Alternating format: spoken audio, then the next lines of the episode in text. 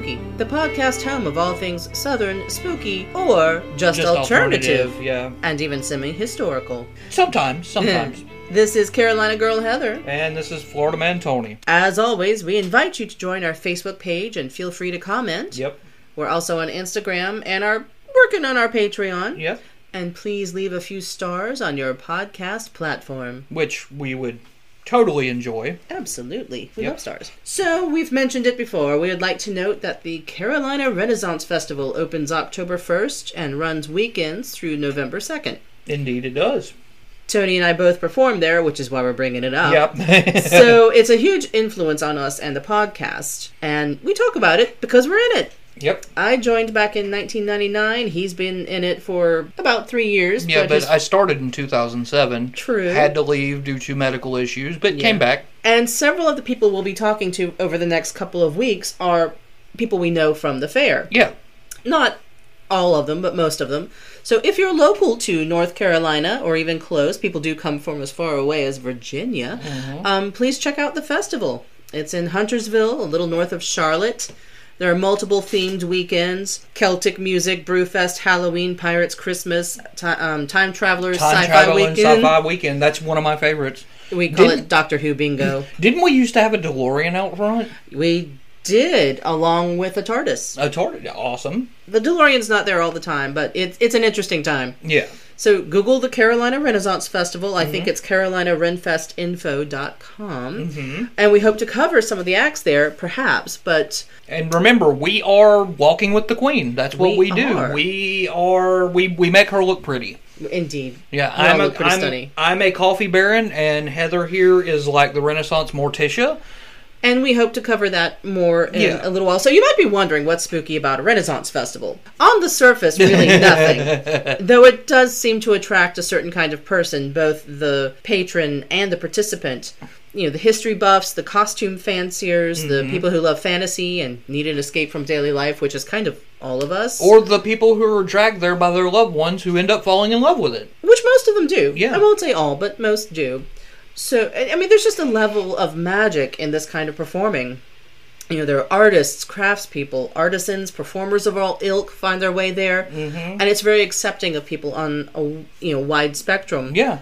And people find kind of a, a home there when they weren't expecting to. And I will say, you know, like goth culture, there are a lot of goths out there. Oh, absolutely. And as I I may have mentioned this before, my character is basically the fairy goth mother.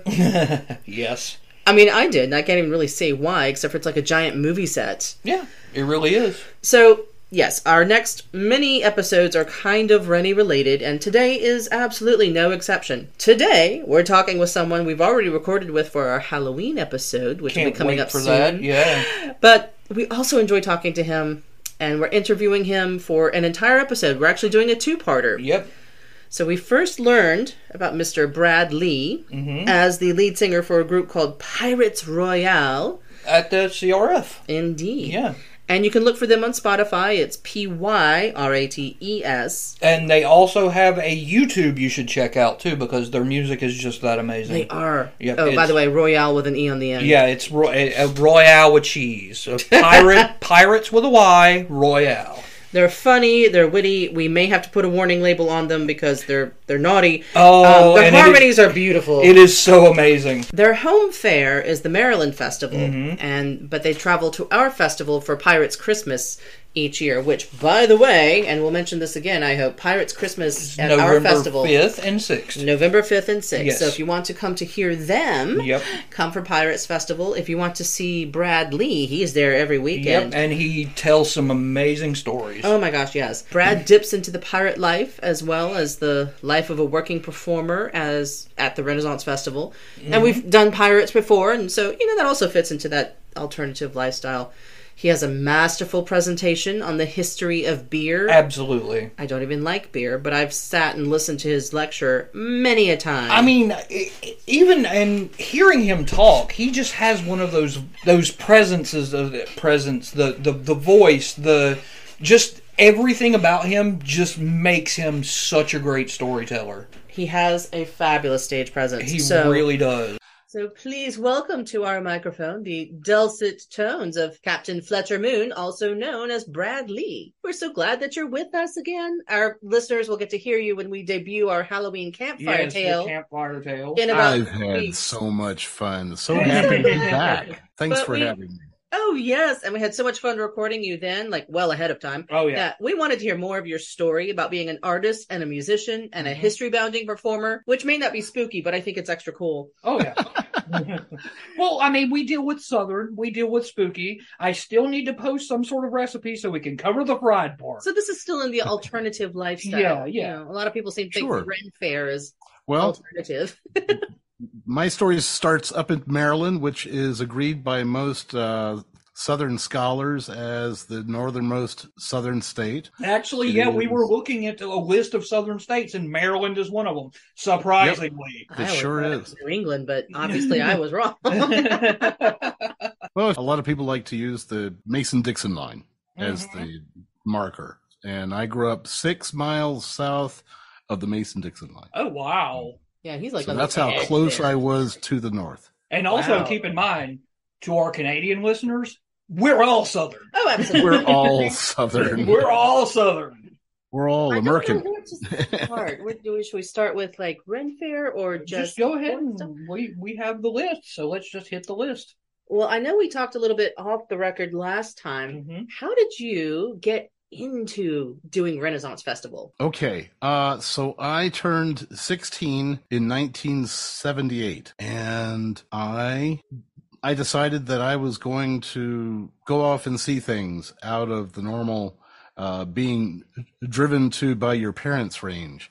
Oh yeah. And uh, and part of that was 130 miles away was the Maryland Renaissance Festival, which in those days was at in Columbia in a place called the Symphony Woods, and it was a soft show. And Wow. that was back when you had such luminaries as the Flying Karamazovs. Penn and Teller were there Yeah, yeah, yeah. back when they were a Ren Fair act, and uh, and it was a delightful thing. And and the first time I went, I walked in, and like so many others before me and during me, and, And most after likely me. after you, yep. yeah, the experience was the same. You you have that kind of oh my god, I've never been anywhere that's quite like this. Can't put my finger on it because it's different in so many ways, but I'm where I want and need to be. So instead of running away with the circus, you ran away with the Ren Fair. I ran away with the Ren Fair. I Yep. became a Rennie, Yep. uh, a patron, and I was that until 85, 84. It was the Reagan administration. Dude, I was six. I get that a lot. Well, I wasn't even born for 15 more years. Well, good for you. Good for you. yeah, I sort of slightly know how you feel just because this year's crop of newbies all seem to be very young, and I'm just like, wow. Even the references I make of like, don't make modern anachronisms, and I try to give examples, and they just kind of smirk at me, and I'm like, never mind. Yeah, I've actually become quaint in some circles. I never wanted to become quaint because I'm not quaint. So anyway, uh, I decided uh, that I enjoyed it enough that it was worth looking into working. And and my friend John Davis of Hack and Slash fame and my other friend Lee Ulrich, the three of us went to auditions because we were medievalists and we we wore armor and we fought with swords and we were knuckleheads and Nowadays they call it the SCA. it was called the SCA back then. We didn't have the word LARPing though. oh, okay. We we were doing lots of that role playing in live action, but we didn't call it we didn't call it that or cosplay, but we did a lot of that. And yeah, I, um, re- I remember a time before cosplay too, so which is actually quite scary, it's like when we suddenly had the word steampunk. Right. We suddenly knew the thing that we did that we always had to describe you know, it, it, it always involves airships and, and, and submarines and, and, and, and yes. Lots of uh, rivets. Yeah, lots of rivets. Lots Absolutely. of rivets. Lots of rivets. Goggles. Co- Lots yeah, of goggles. Goggles, rivets, and cogs. There have to be those three things in your gloves. costumes. Big gloves with gauntlets on. Oh yeah, oh yeah.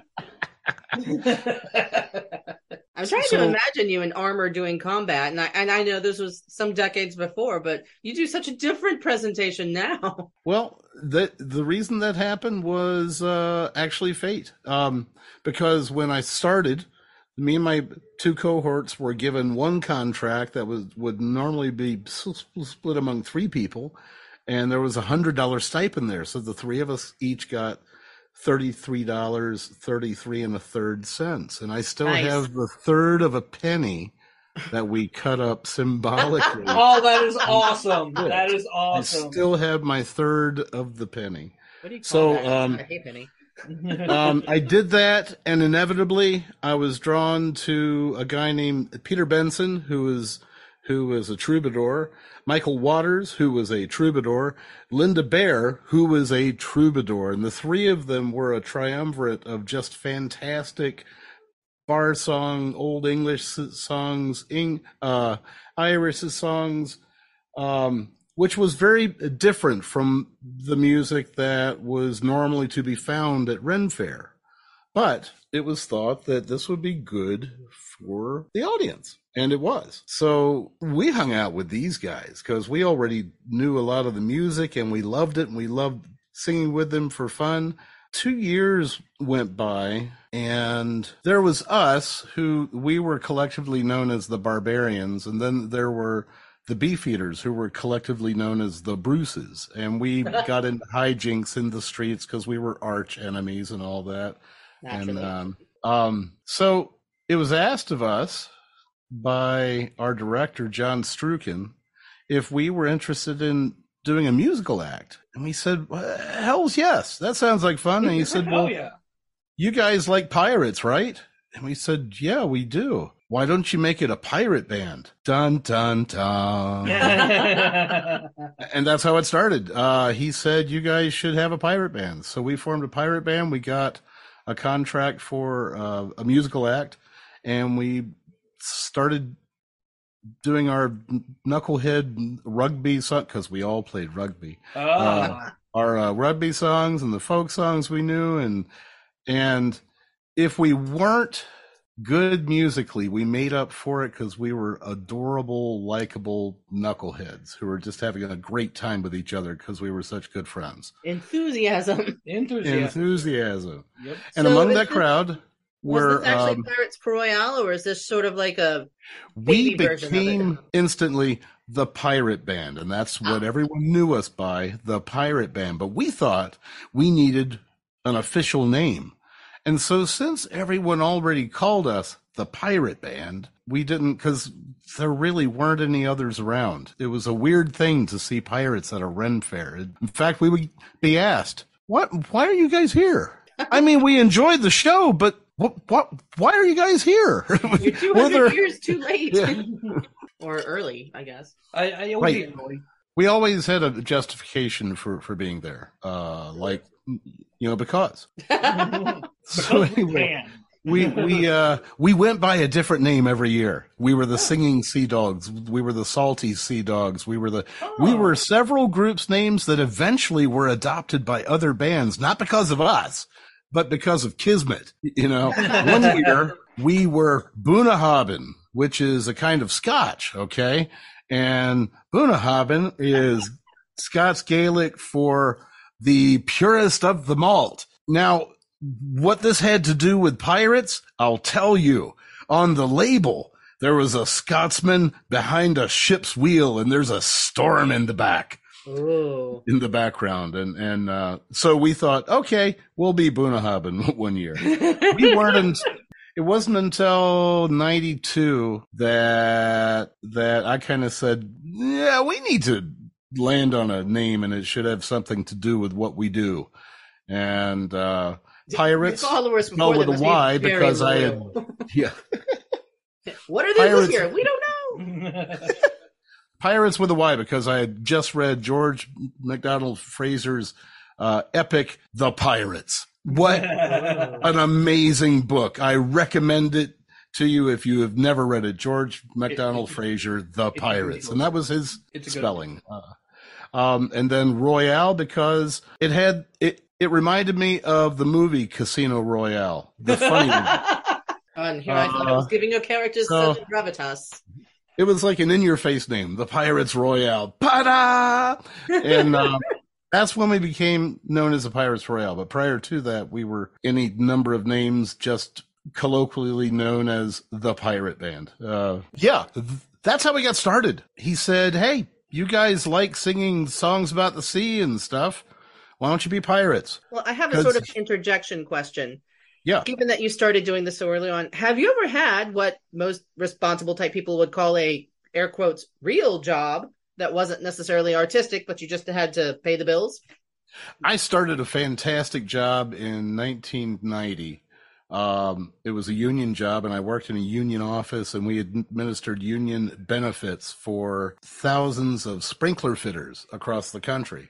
Interesting. The guys who install fire systems. And I worked there for 20 years. And that Oh, job, one, kept me from going on the road full time because it gave me all kinds of great perks. And I had a family to feed and, and, uh, I needed the medical benefits. Uh, Families can be so inconvenient, you know. Yeah. so, so I decided to go that route, and we became a prolifically active part-time show. We, we did one weekend at a time at a lot of fairs, and we would do a lot of folk fairs and things. So we were very busy for a band that wasn't doing it full time, and uh, that job for me personally really enabled me to do that because I, I got a, a lot of paid time off, and so four-day weekends were easy.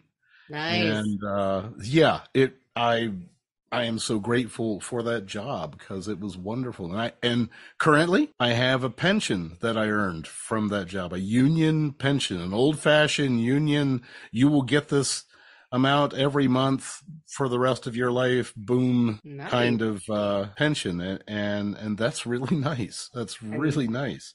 And now you So just yeah, I an I artist? hmm. I was saying, and now you just get to live your life as an artist? I need the the performance income definitely to supplement my pension, and I'm happy to go out and earn that because I, I I don't want to stop doing this. So I have a question. Yeah, Out of everything that you do, and we know we work with you, we worked with you at the fair, you do a lot.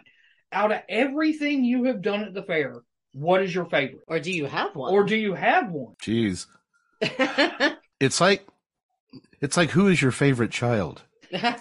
Yeah, I get that. You know, because the other ones will be shot. Um, pick one, sir. Pick one. yeah, that, that's the hardest thing. Same with movies. Yeah. Same with books, but you always have the favorite cluster that is always in the top five. Yeah, yeah. It's always there, and you have to give them like a bonus point because they're always there. When someone asks me that question, I usually say I'm going to give you my top three or my top five because I can't just pick one. Yeah, For me, yeah, it's like, it's whatever I'm doing right now. yeah. That's basically what I'm gonna do is give you my top three in no particular order. Mhm. Uh, Fabulous. Uh, years ago, I haven't played this character in a very long time, but it's a character that I pulled out of my tool bag uh, for the first time at a thing called the Virginia Renaissance Festival, which is not at all affiliated with the current Virginia Renaissance Fair, nor was it affiliated with the previous Virginia Oh. Renaissance Fair. Um, uh, it's it's it was run by Norfolk Fest Events, and it was a one weekend deal. And I played Dim, the village idiot. You had so oh my god, the leeway you have playing a village idiot. Um, it's like playing the village drunk, only it's even more so fun because as a drunk, you pretty much have to play the part of a drunk. As an idiot, you get to be whatever you want honestly you you so so i loved that role um only played it a handful of times but man always always a lot of fun uh next would be the pirate i play in the Pirates Royale, and that would that would be Captain Fletcher Tiberius Moone. And that's a character Oh. that developed over a very, very long time. And I get to be a bastard because I'm not. Generally, you speak with my honest friends, they'll tell you that largely I'm not a bastard, but I love to play a bastard. I really, really do. Um, Like I'm not an asshole, but I play one on TV. exactly. Exactly. And Yeah. I do it professionally, so it's okay. yeah. Well, all the best movie villains are played by the sweetest people. I mean, my character Exactly. at Fair is technically a villain, and it's fun. What do you mean fun. technically a Yeah. villain? He runs the Villains Guild. Yeah, but I'm nice. You know, Oh, okay. I'm nice about it. Ah, ah, ah, ah. And my third uh, third one, um, again, not in prominence, but just third on on the list, uh, is Fletcher Moone giving the talk on the culture of beer. Because that I've just really fallen in love with. Uh, I, I've developed a, a, passion about it. That's some would say should be investigated by professionals. I Me with enjoy it. Yes, yes. So yeah, those three characters. That's awesome. How much of Brad is in Fletcher Moone? Oh, I'd say tons, tons of me have bled in to the character.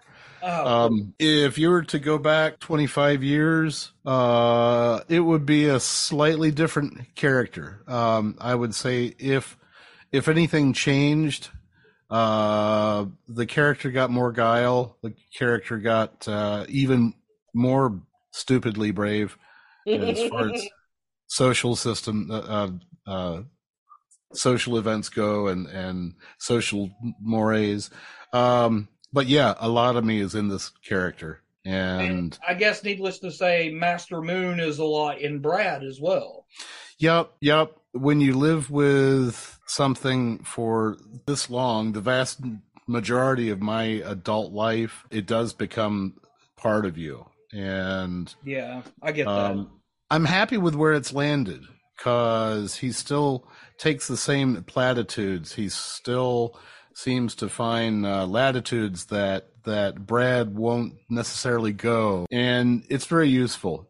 It's very useful as the character. My sense of humor and the sense of propriety is also part of it, so I can make f- funny jokes that won't that won't offend most people yeah, some people will always be offended. Comedy does that. yeah. So, yeah. So people will be offended. Uh, that's just part of being funny. Yeah, and, and that's the way I see it. It's like I, I, I'm it, like I would open up every show with I'm going to offend somebody. Fair warning, like you're about to be offended. Just maybe not at Fair. No, You know, the producers Yeah, would be yeah. annoyed. Well, out of curiosity, as a group, um, you know, I've seen you perform when you come to the Queen's Music Hall. I've not seen you like a whole set of Pirates Royale, but um, they all address you as captain. They all seem to have characters. Do they have like a group backstory? And I do. Does each character have a fully developed person to it? Yeah. And I can ask this more whenever we get to talk to everybody. But I was curious, like, what is their the group story here? everybody has a backstory. It was either it was either spurred on, suggested, or encouraged by someone else in the band, or it was it originated with that member. Uh, we talk about the backstory a lot when we're talking about the dynamics of the group and just playing around and being the characters. We Matt Salisbury plays Ensign Wesley Stubbs. He is my favorite sister's son. Ah, So so uh, in the beginning we played on on the nepotism aspect of it because he's very dim and not very good at his job. Uh, and that was just like a starter framework. Now it, it's evolved to be more now, you know, because we've all got nuance. yeah, the time you yeah, get yeah, yeah, nuances. absolutely, absolutely. Yeah. But yeah, the, that's an example of it. That's just how it started. Uh, the whole mythos of the Pirates Royale has been recorded in writing on a lot of our album covers, a lot of our writings. Tim Shaw, who plays Calico Jack Rackham, released, uh, he wrote a book uh, with illustrations that we sell on our website. And oh, that is awesome. yeah, uh, you can find it through our Facebook page. We use that Okay. more than Okay. website because most people respond to it. But we have a swag page. But the book tells a story, a story that happened in the chapter of the crew of of the uh, Running Soar, uh, and that's us, the Pirates Royale. What, What, the was, what was the name of that ship again? the Running Soar, yes. Love it. S O A R. Yeah, that's what You're soaring. The Running Soar. That's See, that. Interesting. I was thinking as soon as you said that, I was thinking uh, like airship. Hmm. Like for some reason, airship popped into my head. Right, right. Fletcher Moone is a character who uh, we were born at a fair where where it turned out that Fletcher Moone was going to school uh, at O- Oxfordshire with his buddy Henry, and his buddy Henry was going through seminary, and he was going to serve in the church. So I was probably going to do the same thing with my best buddy Hank Mm-hmm. and um, his brother dies. So suddenly Henry has to be king. Oops. oh, And we were frat brothers. So when he sets up, I wasn't made a minister on his privy council, but what I was was the most set up. That was when the Pirates Royale Shipping and Salvage Company Limited was started.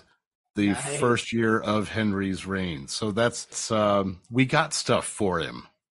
That's awesome. So, uh, I play an Elizabethan era Okay. So, yeah. Fletcher, so it makes sense that that would be the son of the Tudor era. Fletcher. When I play a Queen Anne era fair, that's the great great great grandson of the original Fletcher Moone. So it's always a Fletcher Moone down through history. So it's just And like a family line. You're playing the, the entire male line. Yeah. The Yep. genes are very strong. They always look like this. So that makes Fletcher Moone a timeless character who can appear and talk about beer at any era event. Well, yeah, because he whatever Fletcher Moone has learned it from the previous. right, right. It's all passed down. So, through the miracle of imagination, basically the same thing happened to every member of the band.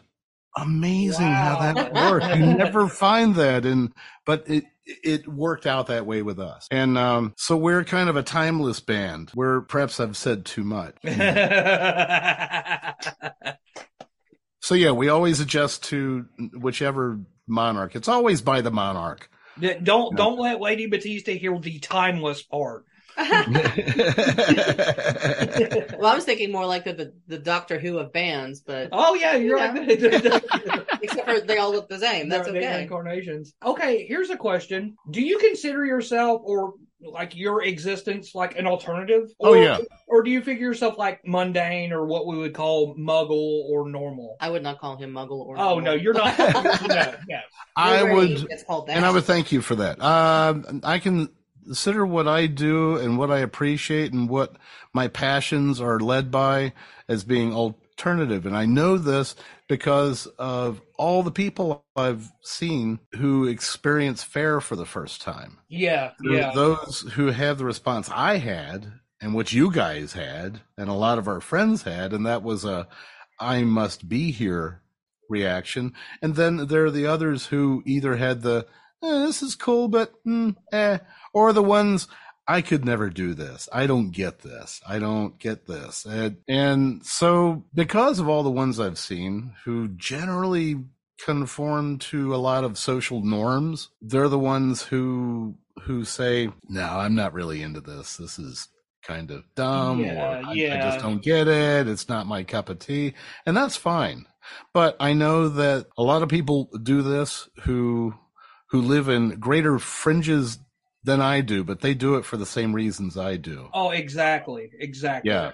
So yeah, this is alternative. Oh Definitely. yeah. alternative. Now I was going to ask you, do you have any advice for those people who don't quite understand the draw of Ren Fair, or do you bother trying to explain it to them? If someone wants to know, I'm not an evangelical as far as technique goes. I I would feel pompous to assume anybody would just want to hear me expound on it.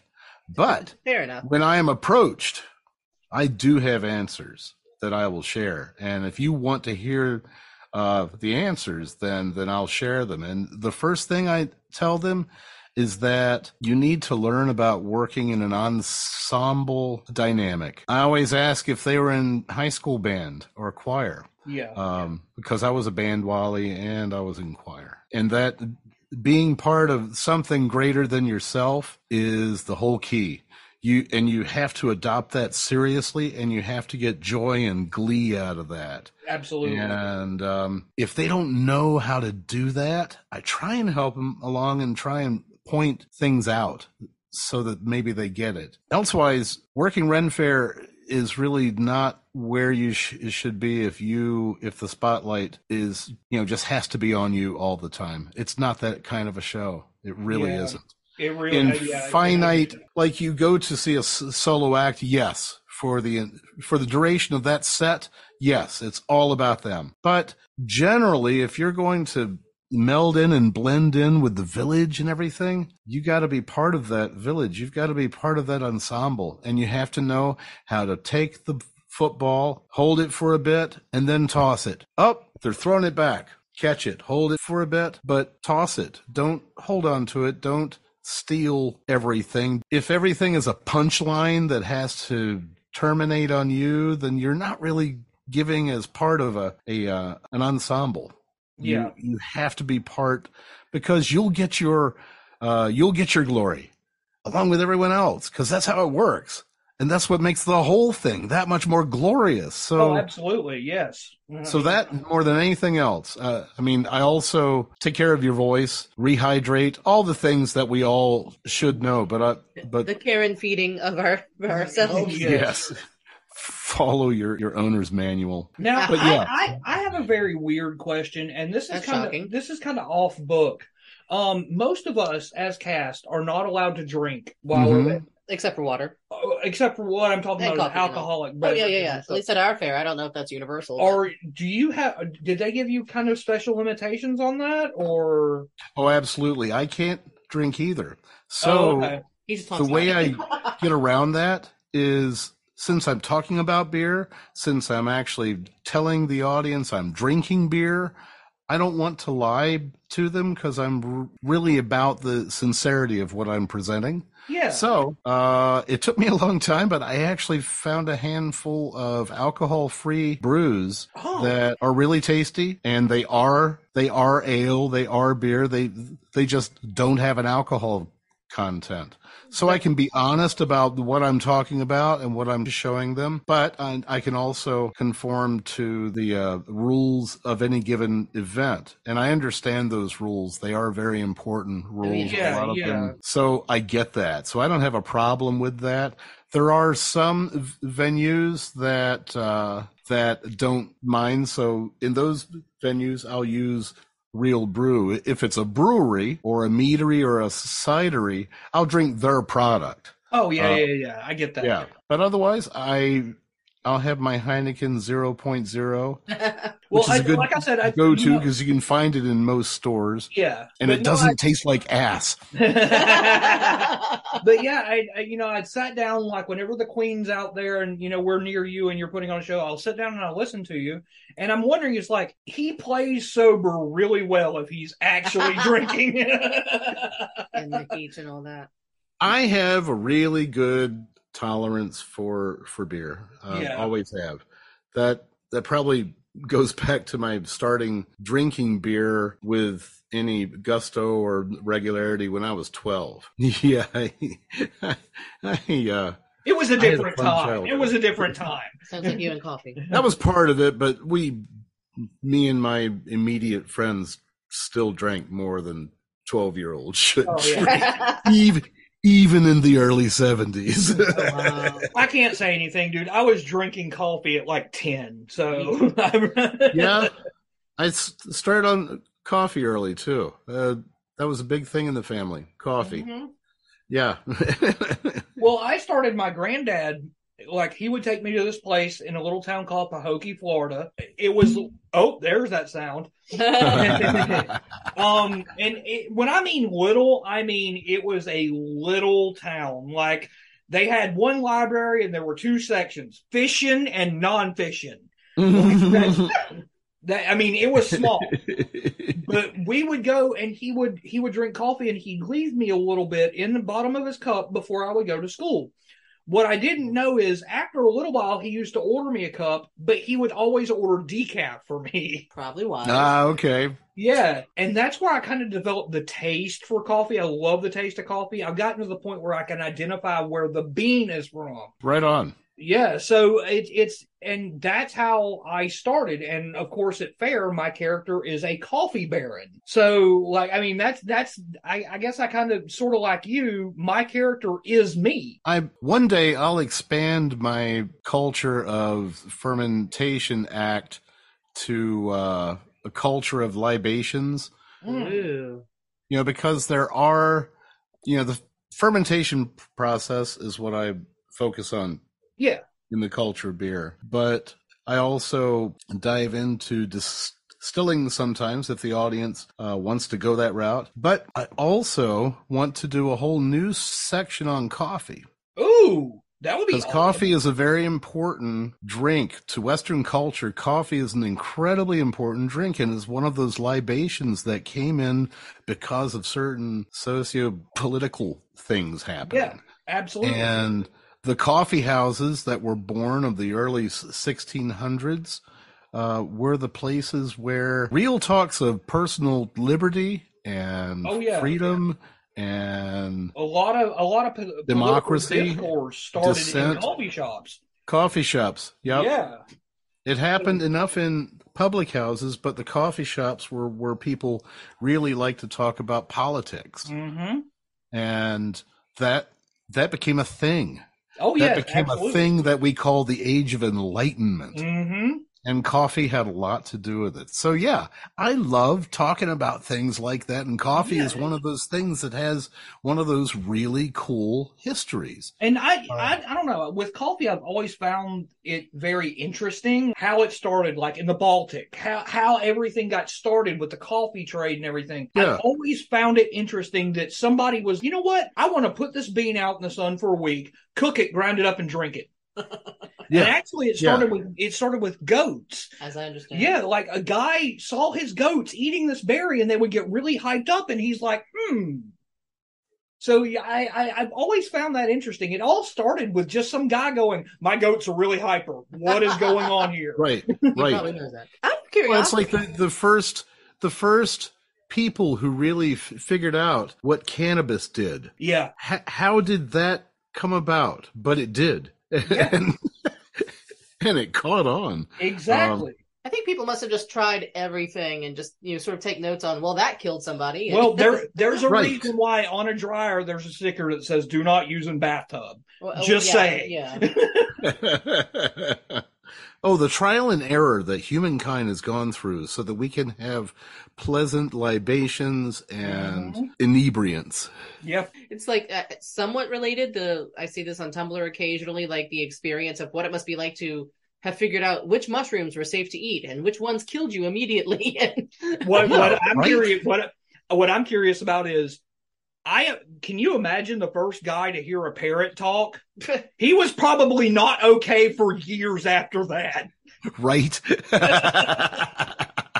Out of curiosity, when you're doing your culture of beer show, which, Mhm. and I will confess, I do not like beer. I am not interested in beer, but the history of beer, I've sat through different sections of your show. I never get to sit through the whole thing. That's because we're always on our feet and Yeah, going. I know, but it's fascinating Right. and I love it. But I was just Thank curious, you. how long is the whole thing, or do you do it a little differently every time?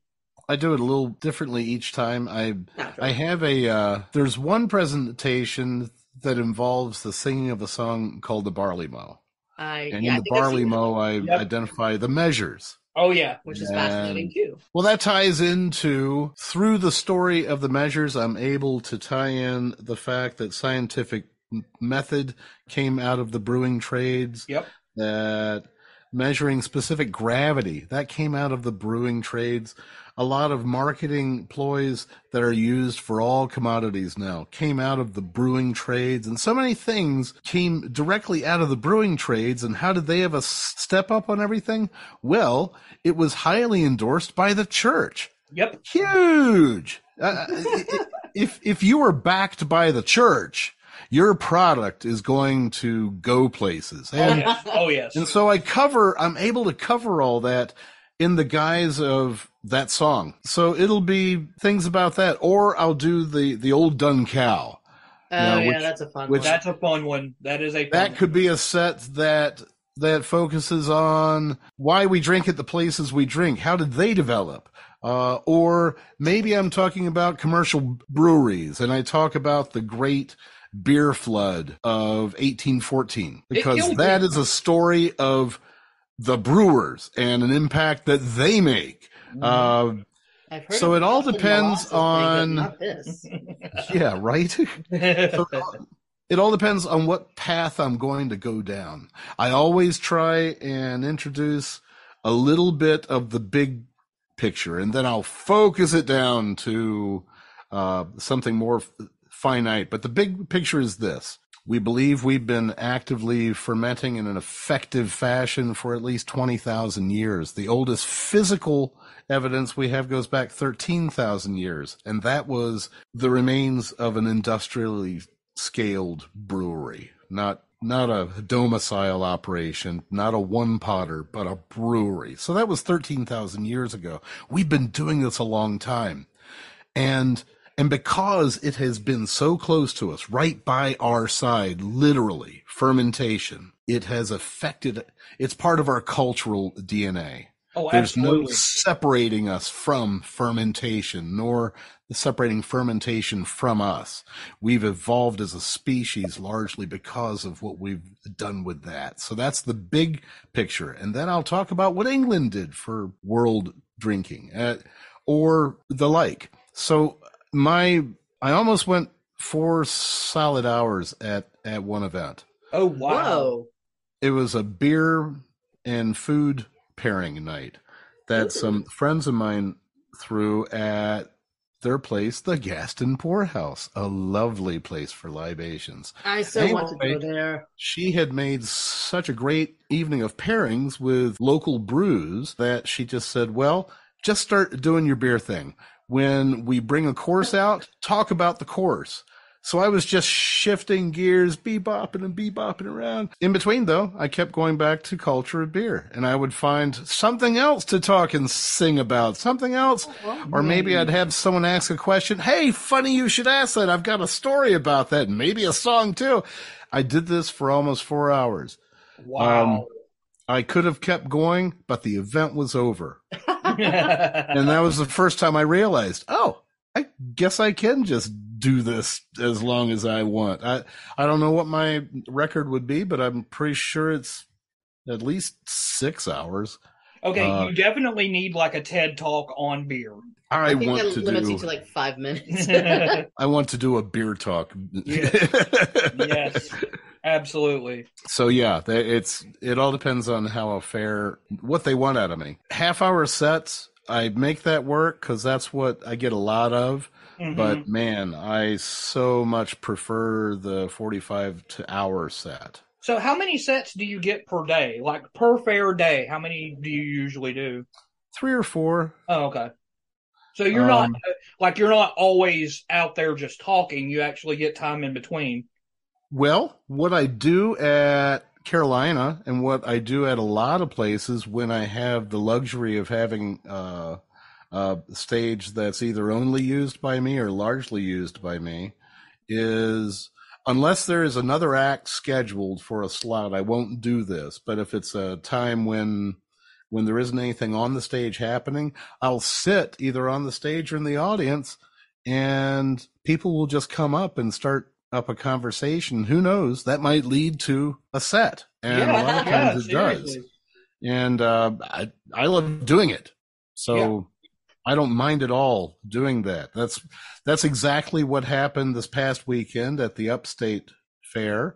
Uh, it's exactly what happened at the Battle of Charlotte the previous weekend. I did my posted sets, but in between, I just sat there and I just did mini What sets or full sets. yeah, you did what you do best. Well, I mean, yeah, that's just it. I mean, not a bit of it is a drudge. Not a bit of it. I I will exercise my right to do this when I feel like doing it, because otherwise you get a reputation for throwing a lot of free entertainment for a you know it, it it's it's funny you have to be careful about that Yeah. because you have a brand and you need to protect that brand and you need to protect the pricing on, your brand.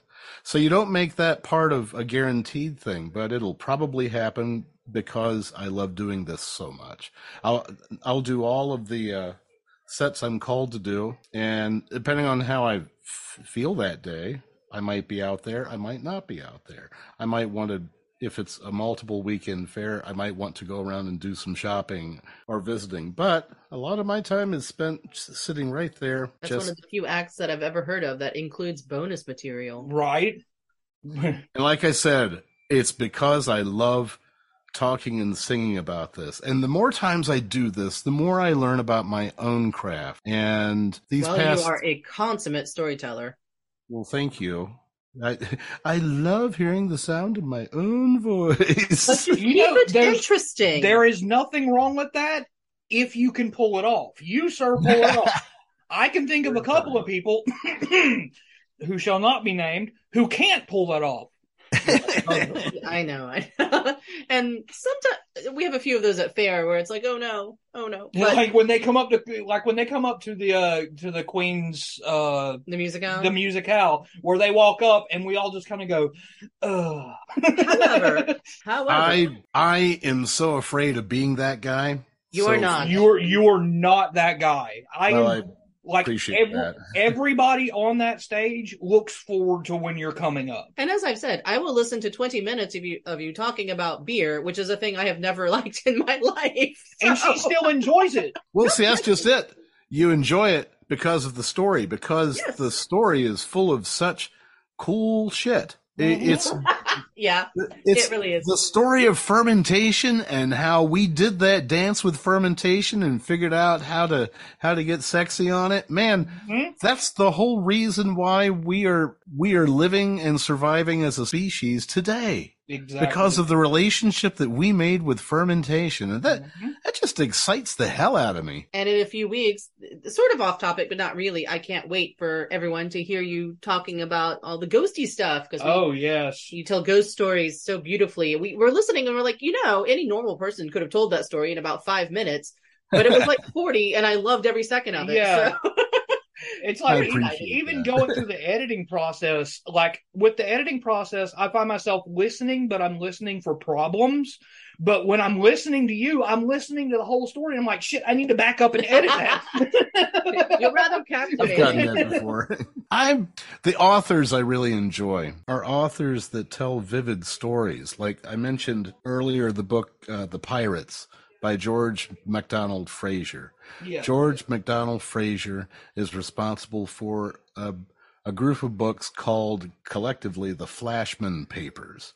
And it's about Harry Flashman, the highest decorated, luckiest, cowardly son of a bitch that ever lived. Uh, Sounds like a black he lived during the reign of Victoria from her very Ah. beginnings, and and he he made a career of just winning through good fortune. Very, uh, he took credit for a lot of things, kind of because it was it was a very convenient thing to do. He Very Gilderoy Lockhart. Yeah. yes, yes, Yeah. and it's you love him and you completely hate him because he is a bounder, he is he is a liar, he is a cheat, but there's something about him. And it's because of Fraser and and the way he developed the character and the way he writes the books. There, there's he paints a vivid picture of things.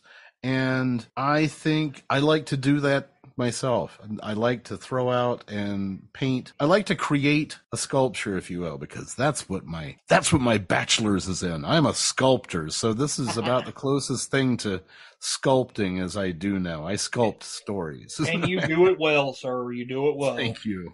So I have a question. Well, Yes. we have we have a question. What is your hope for the future the future of you, the future of Master Moone. What what do you hope comes from this? Well, I tell you, um, all of us in the band have talked about this very thing. We we've been doing this for such a long time. We want to get in the next 10 years if we could get a recording contract and a touring contract of some kind i think all of us will feel like we've gone where we wanted to go That's um, awesome. because the work we're doing now is work that we're happier with than anything in the past. And um, and we just think that our product is exactly where it needs to be. And we're trying to figure out how to how to win at that game. So Understood. it is what it is. As far as Fletcher Moone goes, I hope Fletcher Moone is around for a long time. Because I don't see any s- slowing down now. The more the passions involved in this act, the culture of beer are really heartfelt ones that I'm very vested in. And same thing there. I would love it if uh, if I'm seen by the right person. I don't know. Um, yeah, right. I'm a fun character actor. I'm, I mean, you know, eh, of course, I don't, I, I, I put as much weight in vesting feelings in this as I do the Powerball, which we play occasionally for fun. oh yeah. Same. When you do that, you do the, well, if we win, we'll do this, dot, dot, dot. Yeah. Oh yeah. You know, Common fantasy there. yeah, being being financially successful with what I I do solely solely based on on, on the performance will be great. I I have a decent amount of success now, but the more that I work, the more success I'll have. It's just finding the right venues and, and making it a good price point as far as uh, being able to do it. But yeah, that's I just want to get better and better.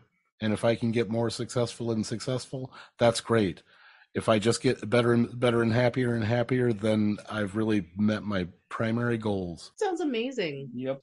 Thank you so much for spending time with us. We have always loved getting to talk to you, Fletcher Moone. Absolutely. It was my Brad Lee. pleasure. Always a pleasure. It's so And- fun. We cannot wait to see you out there in the lanes and listen to you on stage. And Mhm. Yeah, right around the corner. Yeah, Yes, exactly. Right around the corner. Yeah, we go make the fun. Yay. but for now, we're going to close it up, and Yep. we'll be talking to the Pirates Royale next week. We Mhm. think. But for now, we're just going to close it up and say bye, Bye, y'all. y'all. Bye, y'all.